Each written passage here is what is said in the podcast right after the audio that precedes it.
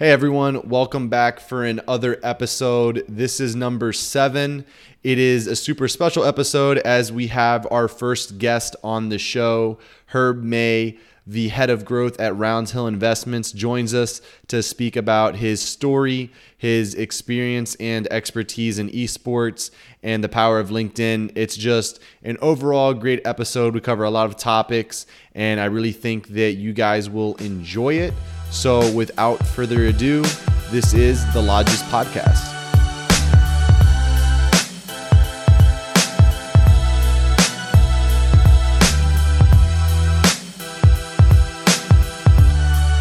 Guys, welcome to episode seven of the Lodges Podcast.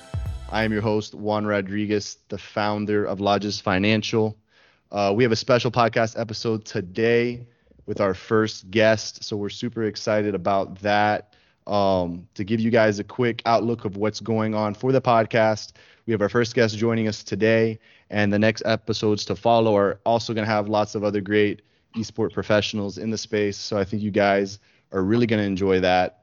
Um, but we're just going to hop right into it and get to our guest and learn a little bit more about him. So we have Herb May with us, who works at Roundhill Investments. Um, I met Herb actually over social media when he was at a prior position, and I was trying to get in contact with them, and he was my point of reference. So we got to chat a bit, and then over the last couple of weeks or months, you could say, um, you know, we kind of created a relationship, follow each other on LinkedIn, and so without further ado, Herb, thank you for joining me. Dude, it's uh, it's great to be here. Great to be with you. It's it's funny how uh, I remember your random email came into uh, to our info uh, email account at my last job, and I was like, this guy seems all right. I'm gonna hit him up.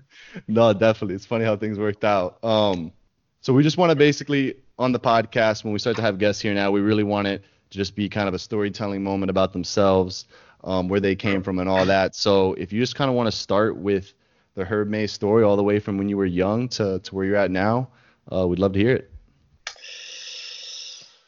Sure. Yeah. Um, Born and raised in Baltimore, Maryland. Uh, sorry, I guess I'll start. I'm Herb May. Uh, I am the head of growth for Round Hill Investments today. But starting off, uh, born and raised in Baltimore, Maryland, my life has been driven by the Baltimore Ravens and the NFL. Uh, traditional sports fan through and through. Um, my dad and I, Section 252 season tickets for 16 years. Huge Baltimore Ravens fan. Um, and that kind of set off where I wanted to go professionally. My first ever internship was with the Baltimore Ravens when I was 17 as a scouting intern. I went to the University of Mississippi, uh, where I was a recruiting and coaching and intern uh, or assistant my freshman year of college. Uh, kind of got a little bit, uh, not, not, a, I got a sour taste of football in my mouth uh, from that year at the University of Mississippi. So my first internship, I looked outside of football, kind of started to see what else was out there. Didn't want to pigeonhole myself. Um, my junior year, I went to Wells Fargo where I did sponsorships uh, and sports marketing. And then I uh, went, I was kind of, I was ready to be done with football, at least professionally. Uh, and then once I was graduating from the University of Mississippi, I uh, went back and I worked with the NFL for the past two and a half years. I was introduced to esports right when I graduated from Ole Miss. Uh, a life mentor of mine, basically, he was an early investor in NVIDIA. And he sat me down and was like, listen, you need to, to keep track of this esports thing. And I've always been a casual gamer myself. Um, never considered ever playing professionally, nor did I think it would ever be a career like it is today. But uh, started studying uh, the industry and the business and the players in the business and the, and the and players on the professional side and the um, on the athletic side. And uh, finally, after two and a half years at the NFL, it was time to move along, and I hopped into esports and I never looked back. And I'm addicted to it and love every second of it. It's awesome. Yeah, no, definitely. I can I can agree with you there. Uh, what did you study at the university? I was integrated marketing and communications. Uh, fun fact: we are the, I believe now it's the second ranked integrated marketing and communications school in the country, which is awesome. like bizarre. Uh, I think it's behind like Boston College or something. I don't know, but it's uh, it was uh, it was a great school, great opportunity to do something that kind of gave you access to a lot of a lot of different industries. But uh, it was a, it was a fun ma- fun major.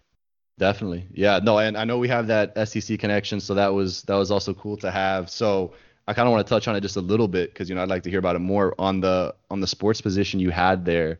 Um, can you elaborate a little bit more on that? Like, what was that at, like? At Ole Miss. Yes, yes. Sure. I was uh, so I was a, a, a recruiting and coaches posi- uh, assistant right when Hugh Freeze had taken over for the University of Mississippi as their head coach. Uh, I was under Tom Allen and Chris Kiffin. Uh, Tom Allen, I believe now, is still the head coach at Indiana. Chris Kiffin is the defensive coordinator at Florida Atlantic with his brother Lane. Um, and man, I was just doing grunt work. I was watching a lot of film. I love to watch film. I love to uh, I love to watch the defensive side of the ball. Um, I was planning recruiting trips. I was printing out programs. I was helping with some game day operations. I was helping with a lot of the recruiting trips. And the cool thing is, well, it's actually, I guess, I don't know if it's really that cool anymore, but um, I was a part of the recruiting staff that brought in the, the famed Ole Miss recruiting uh, class back, I forget what year it was, but it was, you know, Robert Nkemdiche, uh, okay. Laquan Treadwell and Laremy Tunsil, which, you know, two, one guy is still thriving in the NFL, two really are not, but it was the class that, you know, kind of ended up getting us in, in the trouble that we got in. no, that's awesome. That's awesome. Well, it's, it's cool to hear about that. Um, you know, with the SEC and all that, big sports fans. So that's cool that you got that experience, and I'm sure there's so much you learn throughout that experience. You know, there. So that's awesome to hear about. Um, so outside of you know that during college was was there anything else you were involved in you know any other hobbies you had or was really studying and that take up you know most of your time during during that, that took up a lot of my freshman year um, which is why i decided to step away because uh, i was actually i did the fraternity thing. I was a sigma nu for two years uh, and then gotcha. i also was doing the football thing and you kind of had to pick one or the other. Uh, yeah. grades were grades were suffering. And uh, i remember i remember my dad he like you know he got uh, my first semester GPA came back with football, rush, uh, you know, pledging, and, all, and he was like, "Yeah, this is your one get out of jail free card. You need to uh, you need to tighten it up, or else we're gonna have a problem here." I was like, "That's fair. I appreciate it." Uh, so anyway, um, that was uh, the majority of what I did, and then uh, you know, I really thought about joining some clubs and things like that, but uh, you know, I, I, was just going to school, having a good time. Right join right. myself. Uh, I really did like that my major. I, have never, if I'm being totally honest with you, I, I hated school. I hated school outside of the things that I didn't care about. So your right. history, Spanish, English. I mean, it, like you know, oh, it, yeah, it, yeah. Was, that stuff was grueling. But I had a really great uh, professor, Scott Feeney, who uh, he he knew that about me and was the only guy that really in college I believe took an interest in me, and uh, he really helped me grind my way to the finish line. But um, awesome. and if you put me in an accounting class ever again, failed it twice. Yeah, no, and it's you know it's tough at at an SEC school or any big sports school. I mean, I know for myself at Auburn, you know those home games come around on Saturdays. The whole town is revolved around that game. If you've got a test on Monday or Tuesday, it's almost impossible to even study or focus on it. So you can definitely understand that that's a lot to juggle. Um, yeah, no doubt about it. Nobody nobody cares about your tests when uh, when you've got don't. LSU coming to town. no, nobody cares at all. Definitely. Okay, cool, cool. All right, well, we're gonna hop into your professional career in a moment. Um, but I do want to chat just for a couple of minutes here. Uh, you know, Lodges does focus on you know video games and esports and all that. I know that your position does as well. So, you know, growing up was you know what kind of games did you play? Uh, what kind of what were your childhood memories with video games and all that?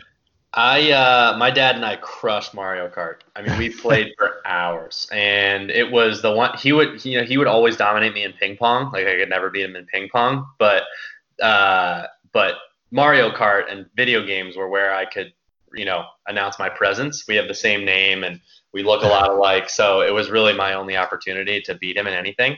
So Mario Kart was was one of my famed memories. Finally beating my dad in something because I still can't beat him on the golf course either.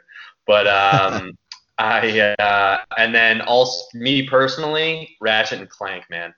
I played so much Ratchet and Clank growing up uh, on on uh, on PlayStation that uh, it was it was probably my parents were concerned.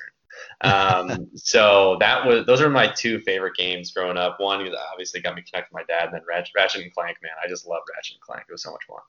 Right, right. No, that's funny. My wife's favorite game is is the Mario Kart, and she's pretty good at it. So there you go. There you I go. I struggle there. I struggle there. And so you mentioned, and just to touch on it, so you always were just kind of, and for myself too, you were just kind of a casual gamer. You just enjoyed, you know, casual gamer. Yeah, yeah. I mean, that, that was early. That was early game stuff. Um, you know, I've always been, uh, I've always been uh, a fan of Madden, and then I mean, I I didn't wait a minute to get the new copy of NCAA. Uh, so I was Right. a huge, I was a huge sports uh, sports game fan, and then once I got to high school, I could dominate in some NHL. So I've always been a sports, you know, sports gamer myself. Um, and then uh, really, I, I played every single, you know, every single version of um, or edition of Call of Duty growing up as well Yeah. uh, yeah. back from the the original. And then um, once Gears of War started coming out, I was a huge Gears of War fan. Uh, so those are probably my, you know, but always casual. Always, I'm, Right, I'm, I'm, right. a, I'm a, never a PC player. Always Xbox. Um, I never really had the the access to have a PC because I went to boarding school. So there was Mhm. only so much that we could actually bring into our dorm rooms. Um, and then, you know, people weren't lugging around big rigs in, in college. So I've always Right. been a, been a console gamer myself. Yeah, no, I'm I'm the same. way. I don't even know that I could play a video game on a PC. To be real with you, I don't know it would work out. Um, all right, cool, cool. Well, it's great to hear about all that and, and kind of your love and and all that. So, um, let's get into Herb now in his professional career. So let's dive a little bit deeper. You know, post college. Um, you know, whether what, what was your first job, kind of what was your moves post college. Um, I know something else I do want to touch on that I've heard you speak about before is just for any near college students that are graduating soon, the importance of you know looking for that first job prior to graduating. Um, I don't know, touch on all that and and your experience. Um, so I've been very fortunate. Um, uh, you know, I've had a, a, my dad's been in financial services for his entire career, and he's provided me excellent guidance. Um, and, and quite honestly, like if I don't if I don't have his advice, I definitely don't. I'm definitely not where I am now. Um, so he has been just a, a huge asset to me professionally, um, whether it be making introductions, teaching me how to, you know, behave myself, you know, behave in an interview, write up a resume. I mean, he, he's been the, the key in a lot of that stuff. Um, right out of college, I was I graduated December of 2016. I saw the investment. this is all, and this a lot of this stems from LinkedIn, by the way. Okay. Um, that so uh, I worked for a company called On Location Experiences. On Location Experiences was the official hospitality partner of the National Football League. That and uh, we sold Super Bowl tickets and corporate hospitality. Uh, so if you were going to Super Bowl and you needed a block of seats or you need hotels, things like that, we'd work with companies and, and, we, and we'd build out their corporate programs to the event.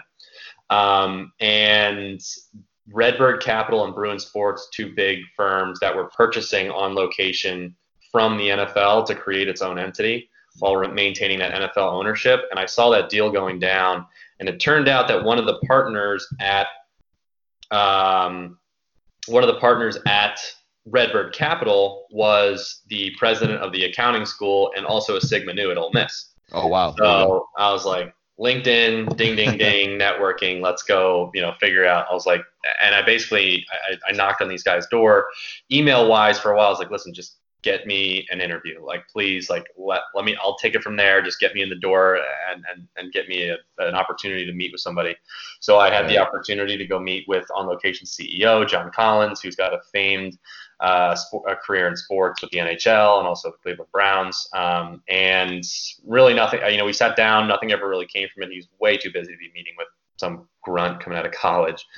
um, but um, then I uh, was introduced to Chris Giles. He, he's now the COO of the Oakland Athletics.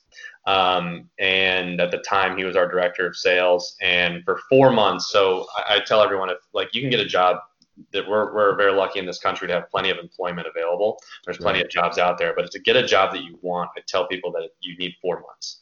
You need four months of either finding whatever role it is, finding the people that are hiring for that role, finding the people that you need to network with to get that role. Um, it takes four months. So right when I got through my summer, uh, my last summer at Ole Miss, and I had one semester left, I started to reach out and to communicate with Chris, follow ups every two weeks uh, until the point where I thought I wasn't getting the job and I needed to look elsewhere. I had driven down to Florida. My parents were living in West Palm at the time, and I was dumping off all of my stuff from college. And he uh, he called me on my way back to Ole Miss to pack up my apartment, uh, and he said, "Can you be in Dallas by Monday?" And it was Friday, and I was like, "Yeah, sure, guy. Uh, uh, yeah, uh, no problem." So uh, pivoted and I left. I packed up my stuff at Ole Miss, threw it on my car, went down to Dallas. I did a six-week internship with On Location. Lived out of my parent, my friend's parents' house, um, and a little bit out of my car. And then I lived in Houston for two weeks for Super Bowl 51. Uh, I was in the stadium for the game, got to help with some of the operations, some of the stuff we're working on, and and hustle for the six weeks then got me my official uh, job as a manager of premium sales for On Location, where I went up to New York for a year and I, I began my career as a seller for the National Football League. Um, and I did that for about two years. I did that for about two years. Uh, sorry, well, I did that for a year, and then they moved me down to Atlanta for Super Bowl 53 and I did the same thing just in market as you know sales were a lot uh, a lot higher uh, and um, you know a lot more in-person client client client facing. To be honest, when I got to Atlanta, that's when my esports my esports passion started setting in. My my addiction. I was right. doing a lot of networking, meeting a lot of people. Not a lot of people who were buying Super Bowl tickets, so I was probably I was probably why my sales were so low. Um, the company decided to restructure. I was restructured out, uh, which was perfect timing because it was just time. It was time for me right. to, to, get into this esports thing, and it, it obsessed my mind enough. Um, and then uh, I went to a small little venue in uh, Doraville. I took a quick little contract job to get some experience in esports. Did that for free. Um, and then I got my job uh, with another venue here uh, in Atlanta. And I was their director of business development, where I was focused on um, building out partnerships, sponsorships, and helping uh, raise capital uh, as we were in the middle of a, of a seed round. And then I, I, stumbled into my my role at Roundhill Investments, and I know that's a that was a long that was a long deep dive. I don't know if you want me to to dive into any particular section of that story.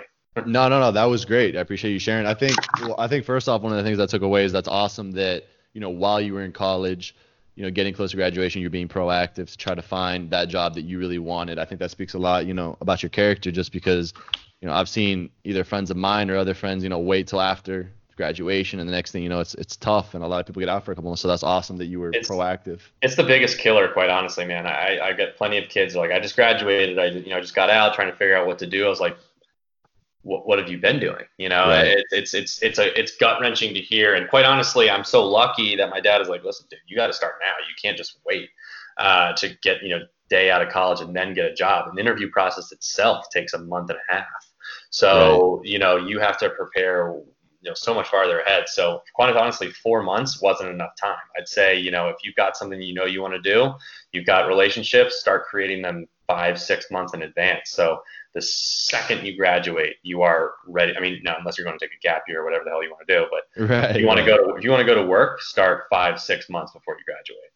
No, that's awesome. I think that's some great advice to any young or new college students we might be having graduate. Um, so I guess can we kind of jump in a little bit with your position in Atlanta, where you were the role of the business business developer. Um, talk a little bit about facilities like that right now in esports. Um, you know, the importance of them? Do you see it as a current trend? Do you think you'll continue to see these pop up uh, around the U.S. And, and yeah, what are your thoughts on that right now? Esports and gaming facilities are popping up like wildfire. Everyone wants to try and figure out the secret sauce. I think some are, I think some are going too big. Some are just meant to be small and want to and stick to a niche market, which are also great. I think some are overshooting and, and trying to start too many at once. Um, esports is so incredibly, it's still early, as you and I both know. I mean, right. there's so much room for growth. And I think when you look from the outside in, there is all these huge news stories and great things going on, but you know, it, it's it doesn't actually translate to what's happening on the on the base level. Um, so I, I think um, investments like the Philly Fusion in a $50 million uh, arena in Philadelphia, I think that's too big right now. Now, if you're Comcast, you have that type of money, you can do that. Um, but I think the I, I, think the real the real money size in these in these uh, venue spaces uh, are you know 12,000 to 15,000 square feet. Um, and you know having over 80 systems is important. That's crucial for your revenue and uh, continuous events, tournament series, things like that. That's the secret sauce in this. But also investing in quality equipment. Um. So uh, you know basically the the theory of being a casual gaming facility that a professional player will practice at is is crucial to these facilities surviving in my in my mind. But uh, at the end of the day, um, you know, there is plenty of people that'll stay home and just watch uh, on Twitch, but this is the, the the new venue space esports gaming facility market where you're coming and being social with people, you know, creating a bar experience and creating you know a VR experience. You have uh, you know you have pro pro you know pro capable uh, amenities that bring you out of your house and, and to a and to a space where you can collaborate, build a team, play in tournaments watch yeah. tournaments. Uh, it's going to be all the rage. It's just going to be like building a gym for gamers. And uh, it's still very early. There's tons to be learned. Uh, a lot of it's driven by partnerships and sponsorships, and um, you know the investment's definitely high. Uh, so there might not be some returns for a while, but uh, those venue spaces are, are key. They're crucial. Right, right. No, and I think there's so there's two things I kind of want to unpack. To the first that you mentioned is you know while esports continues to have these huge steps and these big headlines keep coming out, it's just still so early, like you're mentioning. Um, and I think you know it's important to not get too ahead of yourself um, in some of these situations. But the other one is, what do you think of these spaces? Can you elaborate a little bit more on how they're beneficial to not only you know kids or, or, young adults in that community that can go to these venues and play at them, but what role do the, these kind of facilities also play for professional organizations that might be able to come in and practice and utilize a professional space like that? I think I have two answers for you. So, in regards to um, maybe a young player who wants to advance his play, maybe work on his stream, build out his stream, but maybe doesn't have the fi- you know the capital or the fi- uh, you know the financial stability to go out and buy a thirty three hundred dollar computer and uh, you know top of the line peripherals. Right. These spaces are going to allow access to that type of quality of equipment for you know five ten bucks an hour. Uh, where you know at some point maybe you can justify that cost over two to three years, but you know, it just provides uh, the ability to go play with Titleist and Pro V1s at Top Golf instead of you know crappy equipment that you know doesn't trans doesn't translate. And so um, you know uh, also as these professional teams and these professional leagues start to formalize and franchise, houses can only you know uh, are only compatible with so much internet speed and not a lot of these houses are laying a you know a 10G internet pipe uh, with with with maximum internet capability and speed yeah. with, with, less lag time. So when teams are traveling to uh, particular cities, like you know if you're going to Detroit for the LCS, there's no gaming. I mean, there's a new gaming facility called High Score or something in Auburn Hills, um, but I don't know if any professional teams used it. But a gaming facility in downtown Detroit would have been crucial for those teams that came in to play for the LCS because uh, when I when I was at the Overwatch uh, homestand in Atlanta, the space that they had set up. I mean, I talked to the people from the Toronto Defiant, and they were like, "Man, uh, this is not this is not the space we needed to practice properly for what mm-hmm. we're playing for." So these facilities, while not only providing opportunities for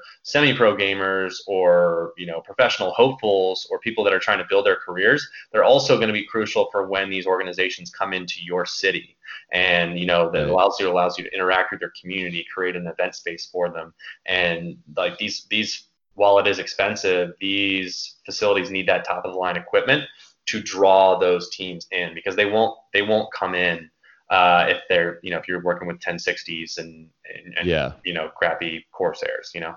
Yeah, no, I think it definitely makes your city more attractive for esports um, to you know build off of that. And and on your first point i think it's also great for you know someone who's young and maybe they're trying to try out streaming and, and see if that's a thing for them. And maybe their parents aren't convinced yet or maybe they don't understand the whole esports streaming thing yet. And, and that's a great opportunity to not only allow their child to use professional gaming gear like that, but for the parents to also step into a facility that's so state of the art and um. You see, like the facility that Hundred Thieves is building, right? Right. that's 15,000 square feet, but they're building like eight pods there for streamers. Like when TimTheTatman comes to visit, Right. they want a space where he can come stream. And so I think that those are, and I, I don't know, and if somebody finds a gazillion dollar idea on your podcast, then I want to cut. But there's like, you We'll know, do that they've for got, you. you've got these gaming facilities that are popping up, but the money is behind the content creators and streamers, right? And, Right. and, and the professional gamers. So, you know, not pigeonholing yourself like we're a gaming facility, we're a content creation facility. And when you're coming into, you know, when you're coming into Orlando or you're headed to Chicago, you know, XYZ Hub is where we have top of the line microphones and cameras and backdrop, you know, green screen, green uh, backdrops. Because when you step away, as you know, when you step away from your stream and you get away from your schedule, that's money out of your pocket. oh, So, absolutely. you know, when you have these facilities that you can go to and pop in and, and do your stream on the road, do a little road game action, I think there's a, there's a huge market behind that that isn't even really, you know, being looked at because everyone's kind of looking at just, just gaming. No, that's a great point. I mean, for for those top streamers that stream every day, stepping away two to three days can can be a big decrease in cash for them for donations, yeah, subs, everything. So that's a great that's a great point. Um, and then kind of transitioning, I know that we have to tread lightly here, but you know, tell us a little bit. uh, How's your first introduction to Roundhill been? How have you enjoyed that process? And I know we'll just speak briefly about this. Yeah, Roundhills. Uh, Roundhill is um, it's fantastic. Will uh, Hershey and Tim Maloney are two unbelievable entrepreneurs that have uh, great financial service backgrounds. Um, you know, they uh, Bitkraft Esports Ventures s- saw a lot in them, and which is another reason why I wanted to join them on this this venture. Um, they uh, our relationship started via LinkedIn. Uh, yet again, two young guys. I saw Vanderbilt. I put up the post on LinkedIn the other day about my first message to Will, and we Yeah. hopped on the phone and just had a great conversation, and that turned into a relationship and just check-ins. They're just, I mean, they're young guys, thirty. I think they're in their their low thirties, and we just Yeah. continued to communicate. I went up to the Fortnite World Cup, and literally after like two beers at the Fortnite World Cup, we were in the Uber on the way back, and Will's like, "Yeah, "Do you think you could do this for us?" And I was like, "Maybe, yeah." And Yeah. so, um, like, obviously, so I'm not regulated. You know, I don't have my my Series Seven or 63, and I'm not planning on getting it anytime soon. So, um, I was basically brought up, brought on to to build a brand around uh, Roundhill and build a brand around being a thought leader in uh, in esports. So we're working on really creating content around a financial services company uh, that's engaging and educational and informative uh, in the form of a podcast, a YouTube series, LinkedIn, Instagram, uh, considering TikTok, uh, blog series, and um, you know, uh, really leveraging that content to educate the general public on investing and investing in esports and how to do it and how to do it properly. Um, so it's uh, it's a lot of fun. I mean, it's, it's it was a cool project. It's definitely a risk. It's something that's definitely taken me out of my comfort zone. While I did study marketing, I never thought I'd be in a marketing role based on what I had been doing in sales and Right. business development. So the combination of business development and and and uh, and uh, really being um, you know kind of their head of marketing is something that took me out of my comfort zone. And listen, Mhm. uh, I can sell and do business development my whole life. I've, I've proven that I can do that. But uh, I was excited about this because it completely took me out of my comfort zone in something I hadn't done before. No, that's awesome. I'm I'm a firm believer in getting uncomfortable is one of the best things you can do for yourself and really allows you to grow. So I love that touch. And I think this is a great transition into our next segment. You know, with your role, how how important LinkedIn and things like that will be. I know that you have a huge passion for LinkedIn. You are by far. Um, I think you know. I'll share real quick the story of you know. So we connected on Instagram and we talked about that at the beginning of the podcast. Um, you had started a YouTube series of videos, and I checked out one of the videos, and you actually began to mention, you know, I knew the power of LinkedIn for, you know, accounting, recruitment, and that whole sort of thing. But you started talking about LinkedIn and the power of it within esports right now. And as I was growing lodges, I hadn't even thought of it. So next thing you know, I have learned so much from LinkedIn, and now that I'm more engaged on the esports side of LinkedIn, I see you everywhere. I know that you are all over it every day, so this will be an exciting uh, segment to chat about. So first off, I guess I'll just let you take it wherever you want to. How do you see, or how big of a role does LinkedIn play in your day-to-day life, and, and how much do you enjoy? you know, it's funny. Um, my mom is a big supporter of anything that I do, uh, obviously, and yeah. she is like, "Why don't you just go work for LinkedIn?" I'm like, interesting thought. I, you know, I, yeah. not something I really want to do. Maybe if they call one day. Um, I'm a huge believer in LinkedIn. I've been on LinkedIn for a long time. Um, before it was even really taken seriously, and I think it's still really immature. As that poll I put up today, I mean, that's a group of 60 of my fraternity brothers, and yeah. I was the only person to like the link, you know, on my own poll, uh, right. LinkedIn and not knowing still uh, my, my fraternity brothers barely use it um, and uh, I, I you know uh, my my girlfriend will tell you my you know my friends will tell you my parents will tell you i spend 80% of my day on linkedin and yeah. that just comes from connecting to educating myself to trying to get my thoughts out onto a platform that is I, I, will say is very respectful. It is such a authentic platform because it's there for business. There's no not much political propaganda. There's not much drama. There's no hate. There's no you know you're wrong. There's there's healthy debate, but there's nothing you know that would def- that would there's nothing that would um, you know take you off of there and feeling negative or, or churn up, which is what I love about it. It's all about people who are looking to build careers and and educate on professions, educate on on particular industries, and it's such a progressive platform. Um, it's such a it's such a great place, and it's it's it's an important thing for me. And quite honestly, it's what got me my job. It's what's gotten me most of my jobs. Uh, right. I, I, mean that my my continue. I mean literally the the videos and the traction that I was getting of just creating, starting to create content. You know how I got into the LinkedIn Live beta platform was just creating video content, and that's what led Roundhill to literally creating a job for me. And they're, you know, they were like, they kind of wanted that traction. Yeah. How did, and you know, so you've used it for other jobs as, you know, you've hopped into esports. How much, you know, how important has it been to just, you know, I, would like to know to compare to myself and others when you're doing, you know, your research on esports day to day, do you spend do you spend all your time researching for esports inside of LinkedIn? Do you go onto Google and search for esports, or what has kind of been your strategy for that? I um I as I've said before in, in videos, the the esports hashtag on yeah. LinkedIn. I mean, there's 5,500 people on it, and right. that's grown since the last time I've talked about it. So it's growing rapidly, but yeah. that's still no one. I mean, that's uh, that's right. Nobody. So on average, there's three to four new posts with a with an esports hashtag on it a day. Yeah. So if you've if you've hashtagged it, I've liked it and I've commented. I want yeah. you to know my name. And quite honestly, I'm starting to see you do it. You're starting yeah, to pop up on some stuff, and literally that's what I encourage. So you know the thing about esports, right, is the is the demo. So 18 to 35. You've got a lot of people who are using Twitter and using Discord, and they're you know that's where they're doing a lot of their networking, which is totally fine. But one of the things I've always said is that the people that are hiring for the jobs that they still want are on LinkedIn. You know, Bobby Kotick is on LinkedIn, and um, you know Nate Nanzer is on LinkedIn and you know you've got all these terrific executives uh, who Paul Brewer is on LinkedIn. Those are the guys that you want to connect with.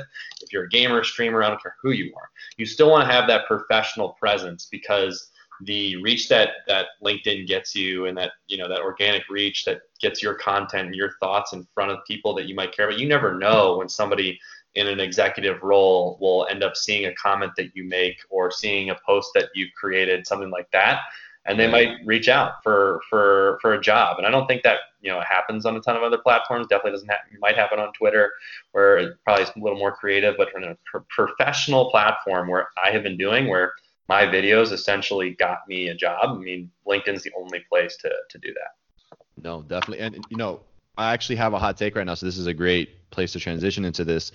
You know, as I've searched esports a little bit more on LinkedIn and, and seen the network on there, I've noticed that I've actually come across some Twitch affiliates and Twitch partners and influencers in the the streaming world and in the esports world that actually you know, I don't know how long they've had a LinkedIn, but I'm definitely finding them on there now. So I've had a hot take. Totally. I'd like to get your take on it. What do you think about Twitch, you know, affiliates, whether you're on Mixer, YouTube, and you know, it is your job.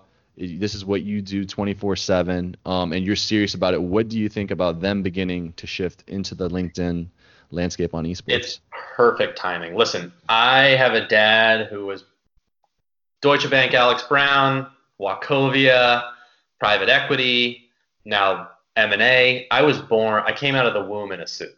So I literally like that's just the world I was born into. And to put a hat on backwards and to make that my profile picture on LinkedIn was like the biggest gamble I ever could have made personally with my own father. I think that speaks uh, about your brand. I, I love it. Just I appreciate it. I appreciate yeah. it. But but I think that says a lot to where careers are headed now. You know, like the suit is only needed in certain scenarios, right? Like I haven't worn a suit since I left the NFL.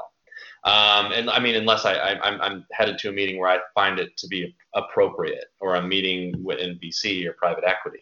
But I also mm-hmm. want to be respectful to the brand that I've tried. You know, this is esports. You know, we're not. It's not formal. I'm not trying to put on. You know, in, impress you with my looks. I'm trying to impress you with my knowledge. Right. Um, and so, you know, I think that also goes to say that there's plenty of other professions out there that are now revenue generating professions like being a streamer, being a mm-hmm. professional gamer that need to be on LinkedIn. It doesn't matter what your profession is. People are curious about who you are and what's gotten you to where you know where you want to be. If there's someone out there who, you know, was financial services for a long time and had a really or an accountant in something and they bailed the next thing you know they've gone from like an accountant at wherever and now they're approached you know and now they're a full-time streamer on, on twitch and like yeah. that resume change like i want to know that person and i want to know why right, right. just same thing as Johanna Faries. i wanted to know all about Johanna Faries because she left the nfl to go to activision i wanted to know why Right. And so, you know, now that streamers are starting to say, listen, this is a career, this is a revenue generator, this is what I want to do for the rest of my life. That is a career and it and it needs to be on LinkedIn. And, and quite honestly, I think that careers like that will start to encourage more unique thing like, you know, esports isn't even a category on LinkedIn right now. You know, you can't yeah. put it as a job title. Yeah. So uh, it's all very filled in type information. But I think that'll encourage a lot more people. Like, you know, if you're a YouTuber, YouTubing is a career, my right. man. You know, it's right. like that should be something that you're able to be put to put on your resume and be proud of. Just yeah. where we are in 2019. Yeah, no, definitely. So for all our young listeners, you've now heard it from someone else that is very that is very deep in esports. Anyone tells you that YouTubing isn't a you know a, tr- a an actual career, go take them Mr. Beast profile and be like, exactly, shove it up your butt. um, awesome, awesome. It was great to get your take on that. And so the, the last kind of thing I want to touch before we move on from LinkedIn is, and you've started to hop into it now a little bit, is what are your first impressions of LinkedIn Live? Kind of touch real quick for those that don't know what it is or what the program is. Speak on it really quickly about how you've enjoyed that so far. Uh, I, I applied for LinkedIn Live uh, a long time ago. Did my first uh, session yesterday, two days ago yesterday. Yesterday, um, and it was awesome. Uh, a lot yeah. of fun. Actually, I've done two. I did one with Chris Smith over in Australia, and then I did one myself, and then I'll be doing one tomorrow morning as well, 9:30 Eastern.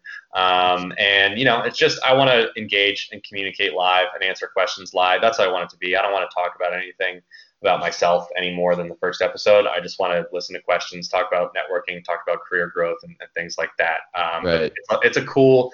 It was it was meaningful to get accepted, and I'm excited to watch it grow and be a part of it. Yeah, no, and I think it's interesting too because I mean, you talk about a streamer, a YouTuber. I mean, it's just interesting to continue to see things move away from traditional TV, where now you have so much just being consumed from people streaming from home, their offices, wherever. So I thought it was super cool to see LinkedIn roll that out. Um, so I hope that goes well for you. I'll definitely be checking in on some of those. I appreciate um, it. Yeah, yeah. So I kind of want to move into a little bit now of a comparison chat between esports and traditional pro sports. Um, you know, really where they're at right now, and talk about some similarities and um, yeah, let's start there. What are some, and you can be as broad as you want wherever you feel about talking on. What are some similarities you see right now between, you know, esports and traditional pro sports? Um, there's plenty of similarities. Uh, I think there's a stigma that esports needs to follow traditional sports to be successful. Right. Um, quite honestly, I think the following the large arena model is one thing that people, you know, they see. Okay, we packed out Oracle, so we need to have our own stadiums. I, I highly 100,000 percent disagree. Right. Um, I think that uh, esports is driven by um, being inclusive, being tight knit, being a really great, you know, passionate community. So smaller stadiums for of two to three to four thousand, five thousand people, uh, and, and, really finite packed houses are going to be crucial for uh, for home games, like you know Blizzard Arena out in uh, wherever it is uh, for uh, Burbank. Um, I like stadiums like that. Yeah. Um, and then when you get to your grand finals, your summer splits, your LCSs, your Overwatch grand finals, that's when you go to the big boy stadiums and you fill those out and you pack those out and you create a presence. Um, you don't, you know, because I think quite honestly, there's so esports is so broad that's going on all the time. There's so many different tournaments. If you right. try and pack these larger venues out all the time, it's just going to show that it, it, it, can't do that when right. in reality it can. But if you try to do it too much, statistically it just won't. So right. um, that's like a similarity, but not similarity that I struggle mm-hmm. with. Um, and why I think the venue space that, you know, when you're building out these smaller venues, when they can hold smaller finite get togethers, I, I, think those are going to be very important for esports. Um, and another thing where it's just kind of rewriting the script. Yeah. Um, sales is one thing that the uh, that esports needs to take from traditional sports. Being in ticket sales, that career path of going and being a, a young, you know, a, a, ticket seller, intern, going on that that path of trying to become a VP of an organization, learning that sales process, learning how to sell, learning to be confident on the phones, you know, bringing that sales skill into into esports is something that uh, esports needs to adapt from traditional sports because ticket selling is like, you know, like nothing you've ever seen. It is 100 calls a day, setting up two meetings, hopefully, right. you know, one of those meetings turns into you know booking four season tickets for you know for the Oakland Raiders, which leads me into my my next kind of similarity uh, or I guess key in traditional sports and esports. It needs to mesh. It all mm-hmm. needs to mesh because it already does, but there's some friction in to meshing it together for some reason. I struggle with the NFL. I struggle with the NFL now is getting more proactive about it. Like the Oakland mm-hmm. Raiders, that article the other day, their sponsorship with Twitch. I mean, yes, yes awesome. that is going to be so cool.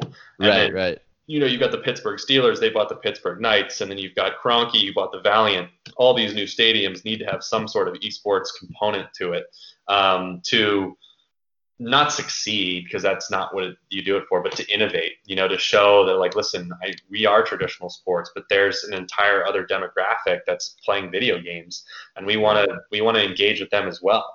Right. Like I've said before, the Pro Bowl, which I sold tickets for myself at On Location, um, is the biggest nightmare event on the planet. Uh, it, it's yeah. you know, and this last year showed it. I mean, nobody wanted to play. It was raining. It was terrible. Jason Witten broke broke the trophy. The whole thing was crap. but listen, let, us just let's just embrace where we are. Juju Smith-Schuster was on the cover of Sports Illustrated the other day. Yeah, HyperX headset talking about gaming. Like that's a huge moment, and yeah. one that I don't think a ton of people in traditional sports are paying too much attention to. It's like, oh, you know, some players playing video games, whatever. But right. you know, think of an event where you take the lineman off the field for the Pro Bowl you do seven on seven. The linemen are doing a lifting competition and eating competition on the side. You bring all of your gamers uh, in the league down to Orlando, and you set up a Fortnite activation, and you work and, and you partner with the U.S. Army and create a huge activation. Yeah. Uh, and and you you know you really work hard at engaging that 18 to 35 year old demographic. That's where um, I think the NFL is missing a little bit, and other leagues are embracing. So I love what the NBA is doing with the NBA 2K League. Um, yeah, Formula One is creating a series. You know, they, they have their series, which yeah. is you know getting rave reviews. Um, FIFA has a, has a series. So this is now turning into me and my frustration with the NFL and how much they like to lag behind. Um, but uh, and I, am probably getting away from what your actual question was. But no, no, the you know the esports is such a center point for entertainment and music and traditional sports that you know it can all come together in so many unique ways. Right. Traditional sports uh, is uh, is a really really unique way for both both industries to take another step by leveraging each other. Absolutely, I agree with that. Um, and it's cool to continue to see, like you're mentioning, different with whether that's the NFL, NBA, those beginning to collaborate a little bit and, like you're saying, build off of each other. I know for the NBA, you know, you've got guys like Josh Hart, Meyers Leonard, in the NBA that are being big advocates for that, and that's just cool to to see that develop. Um, so what do you? Uh, so that was on the similarity side. What do you see on some differences? What are some things that you know, maybe what's something that you think people believe to be true in both esports and traditional sports um, that, that you think have big differences?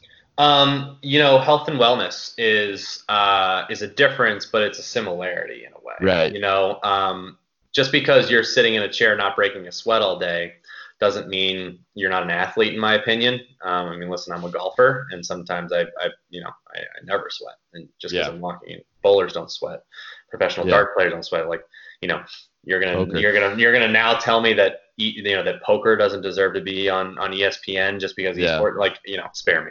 Um, so, uh, you know, um, health and wellness is something that is very vital, but it'll be very different. I think what Mamba Sports Academy and, and State Space are doing with physical fitness and cognition is for gamers is going to be crucial moving forward.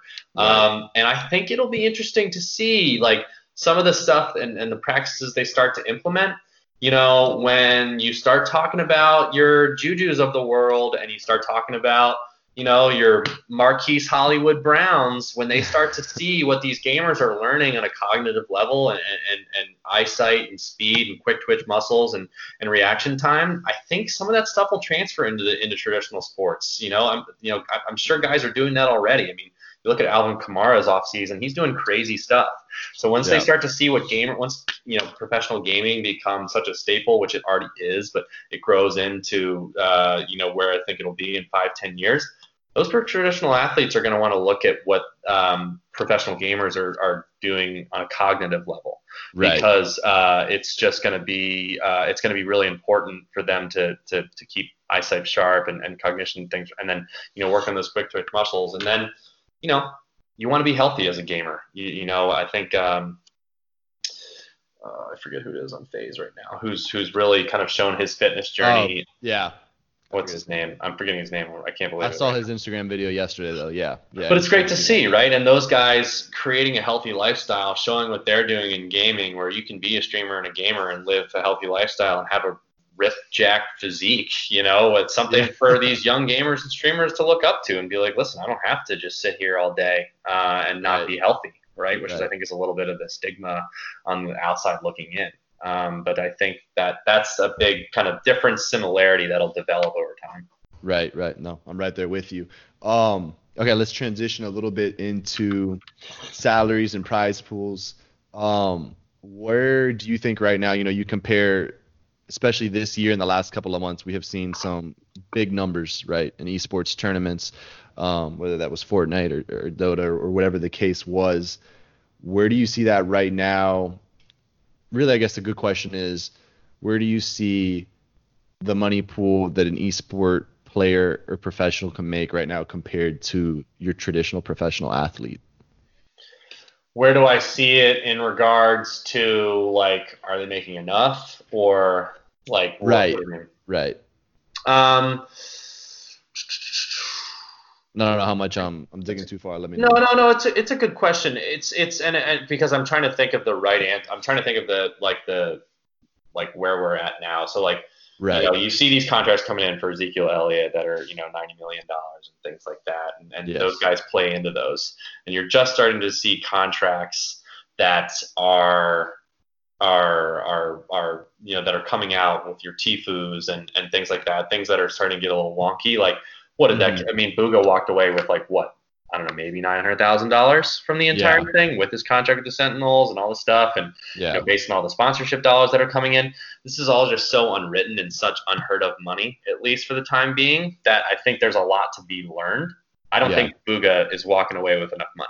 to be totally honest. I He's agree. the one sitting down there playing enough money, and the Sentinels taking, I don't know how much was it, uh, like forty percent or yeah, whatever it was. Percentage. I'm not sure yeah. the exact percent, but it's a huge number, and it's too yeah. much, right? And these guys are playing for six hours a day, and sometimes longer, and then training and watching film and doing all that. I mean, you know, they're and and um, in an industry that's driven by sponsorship right now and not media rights. It's interesting to understand how much value you know how much to value uh, to, to, to value Bugha. Like quite honestly, I think he's probably worth closer to six million dollars for winning that Fortnite, uh, just based on like yeah. the social media traction that he drove, the eyes that yeah. he got on him, every single thing. I mean, he he he got totally undercut. Um, no, and you know that's the first time. You know that's the first. That's the that's number one. But I can assure you, moving forward, there will be some much larger numbers and the percentages for the teams will be much smaller. Because at the end of the day now that he's got $900000 i mean he should walk quite honestly in my opinion he should go solo and walk away from the sentinels. There's no rule that says you need to be a part of it. At least to my knowledge you might know differently no i don't believe you have to like why like why not take that nine hundred thousand dollars, walk away from the Sentinels because you can clearly make it back. I'm assuming if you win, you can make it back a year later if you're still qualifying and working your hardest. Um, I would walk away, and I would no. take you know if you're going to lose half the New York taxes anyway, I would pocket all 1.5 million. Right. So um, and I think that's what uh, what what uh, what's the kid's name? Skeptic did uh, for uh, for the Misfits. I'm sure he had a bad time. So you know, these yeah, contracts are yeah. weird. They're weird, yeah. and uh, the the pro players are undervalued right now. Yeah, no, and it's interesting because the trend that I saw, you know, going into the cup, I know we both were able, we didn't know each other at the time, but I know we both were able to attend that event, and it was interesting to see the weeks leading up to it, so many players wanted to be on a team so that they could represent a team and be part of that, which I quite frankly, and I think that's something that right now, while there's, you know, no real infrastructure while there's a very weak infrastructure in esports. I think that's something that was a misconception by players thinking that, you know. Now, listen, as you know, I'm a huge FaZe Clan fan. Yeah. And I, okay, yeah. that is something I agree with being a part of. There's a lot more that comes with that, right? There's right, a lot more right. opportunity that comes with a lifestyle brand and a huge brand that FaZe Clan has built. Now, if you're, but as you've seen from the thing I shared on LinkedIn yesterday, after the first four teams and an overall team revenue, there is a massive fall off. Right. Huge. Right. Um, so, you know, I hadn't heard of the Sentinels until I, I saw Bugha. Yeah, right. No, so, yeah. you know, like if you're if you're in a FaZe Clan, then yeah, you win the Fortnite World Cup. You want to support your brand that, that got you there. You know, and, but and, but then yeah. again, there's you know there could like Bugha could want to be the face of the Sentinels. You could want to build up that organization. You know, right, he could want to take that up to a FaZe Clan level. But you know, FaZe Clan's been doing trick shots since 2010 on Call of Duty, right? Yeah, so exactly. like they've been around for a second. Um, so there's gonna be a lot of that, right? There's gonna be right. some kid like next year, four or five years from now, who literally is a part of a team that he signed with, and they just started two weeks ago. And right. you know, they're gonna you know have some dog shit contract that's like you know 50% of winnings and they didn't know how good the talent was. He didn't know how he, good he was. And there's going right. to be a massive outbreak. Right. Um, so, yeah, I mean, it's a little bit of give and take about yeah. who you're a part of and who you're representing, I guess. Right. Yeah. Yeah. No, it should have been a bit more specific there. I definitely agree that if you've got like a FaZe or 100 Thieves, anything like that, it shows a lot though. It shows a lot of like where we are. Yeah. You know, like yeah. who would have thought a kid from you know not from 100 Thieves or FaZe, if you're looking from the outside in, not knowing much about esports, could have walked in and won. Right. right. So there's a lot of people. The amount of people that asked me why did why didn't Ninja win? I was like, yeah. you're not keeping up with the. Right, you're not keeping exactly, up with the sports. Right. Exactly. Exactly. Yeah. yeah. Yeah. It's a whole different career for him. Um. Yeah. So and and you know while we're on the subject, something, and I know this is a little bit more of a financial question. Um. But I think it's be beneficial for our audience, provide a bit of value for our audience. Um. You know, what are some benefits? I think people are looking at negative sides of you know a 16 year old like Bugha coming into sums of money you know net 900,000 or whatever. But what are some of the benefits that you see from a young player receiving that much money and having to handle that at a young age compared to you know for example your traditional pro athlete wouldn't encounter that kind of money until their early 20s um, I think that there are some good money habits that can be learned from that as well as there could be some negative things. But what is your outlook on a such a young individual coming under those sums of money? Um, I think uh, some people are going to learn some lessons and they're going to learn them quickly. Uh, yeah. You know, when you when you make that type of money early, I think it comes a lot comes down to parenting. Um, you know, what type of parent do you have? Who's managing your money? I had the opportunity to meet NickMercs' dad uh, the Fortnite World Cup, and that guy is switched on. He knows exactly you know what his son is doing and how to and how to handle uh, him, and is very professional, and, and it was great to see. Um, so I think parenting come, becomes a big part of it. You know, knowing that you know you can't make nine hundred thousand dollars and just immediately go spend a hundred as if it's going to continue to come. You need to take that you need to take that capital and you need to invest it. You need to protect it yeah. because you know same thing with the NFL. I mean, your average pro career in the NFL is two to three years Yep. That can be a lot shorter in gaming, I believe. There's more athletes, more opportunities, a lot of different ways to make money, and they can go fast. And, yeah. um, you know, it's great to buy yourself a new computer every time it comes out and, and things that enhance your gameplay. But, you know, I don't even know what guys are spending their money on right now. But if you're whatever yeah. it is, if you're buying too much of it and yeah. you look back five years from now and you haven't won a tournament in, in three years, yeah, you're gonna wish you had that that that five hundred thousand dollars. And I and I know that there's plenty of that young mentality where it's like, okay, I gotta spend, spend, spend, spend, spend. But you know, it's time to save and it's time to invest.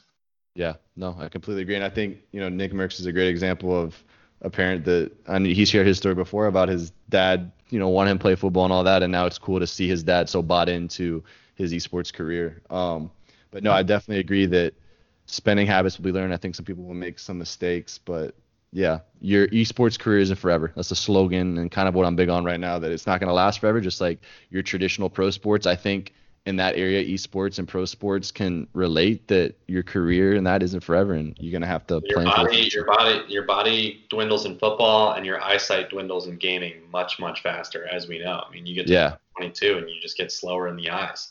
The average age of the Fortnite World Cup was 16. If you don't have right. cash saved up by the time you're 21, good chance you could start losing just because you're physically not fast enough to win. Right, right. That's a great point. It's a great point. All right, Herb. Well, as we start to wind down a little bit and, and get to the conclusion of the podcast, uh, the way that we're going to end these these episodes with guests is kind of a bit of a lightning round. Um, I'm calling it the Lodges Seven right now. Uh, seven nice. is my favorite number. I don't really have a name yet, so for any listeners that might have a name, tweet or DM me. Um, I'm not too creative on that side. Uh, but this should be fun for you. You know, this is just kind of for our audience. You know, you've been chatting for about an hour, so they've gotten a good grip of you, but kind of just some fun things maybe about Herb and, and who you are. So let's hop into the first one. So if we'll make this one easy, if you're about to take a flight, what snack are you grabbing before you board? Beef jerky. Beef jerky. Okay, cool, cool. Um, if you could be the host of any TV show, so you know, like a game show, what host would you be? Uh, Shark Tank doesn't have a host, but I'd want to be on Shark Tank. Okay, okay, that's fair. No, no. We Does that count? yeah, yeah. I like that. I like All that. Right. Big fan of that. Okay. Um, if you could pick anybody to hang out with for one day, who would you pick? Oh, God. Um, like it's a super tie between Bill Belichick and Tiger Woods and I don't like Bill Belichick. I respect Bill Belichick okay. enough that I want to pick his brain for a day. There you go. There you go. I like that answer. Um, all right, this one's interesting, and you're a good person to ask this. Covering any sport you want, professional sports, who is on your Mount Rushmore? God. Just top of your head. You don't have to. Uh, uh, uh, Tiger Woods. Okay. Uh, Ray Lewis. Nice. Um, God, dude, this is brutal. Uh, Cal Ripken. Okay. Um, and uh, man, like I love Brooks Koepka so much. Uh-huh. I, I really do. Um, and uh, you know, I'm a huge FaZe Banks fan. I'm gonna throw an esports athlete on there. You know, I think he's I like a, I think he's wild. I think he's a nut. Uh, I, met, I, had the opportunity to meet him in New York. I think you know might, might as well respect the industry we're in, right? There we go. There you go. No, I like that. That's a cool take. Cool take. Okay, this one's easy. Are you a cat or dog person? Dog.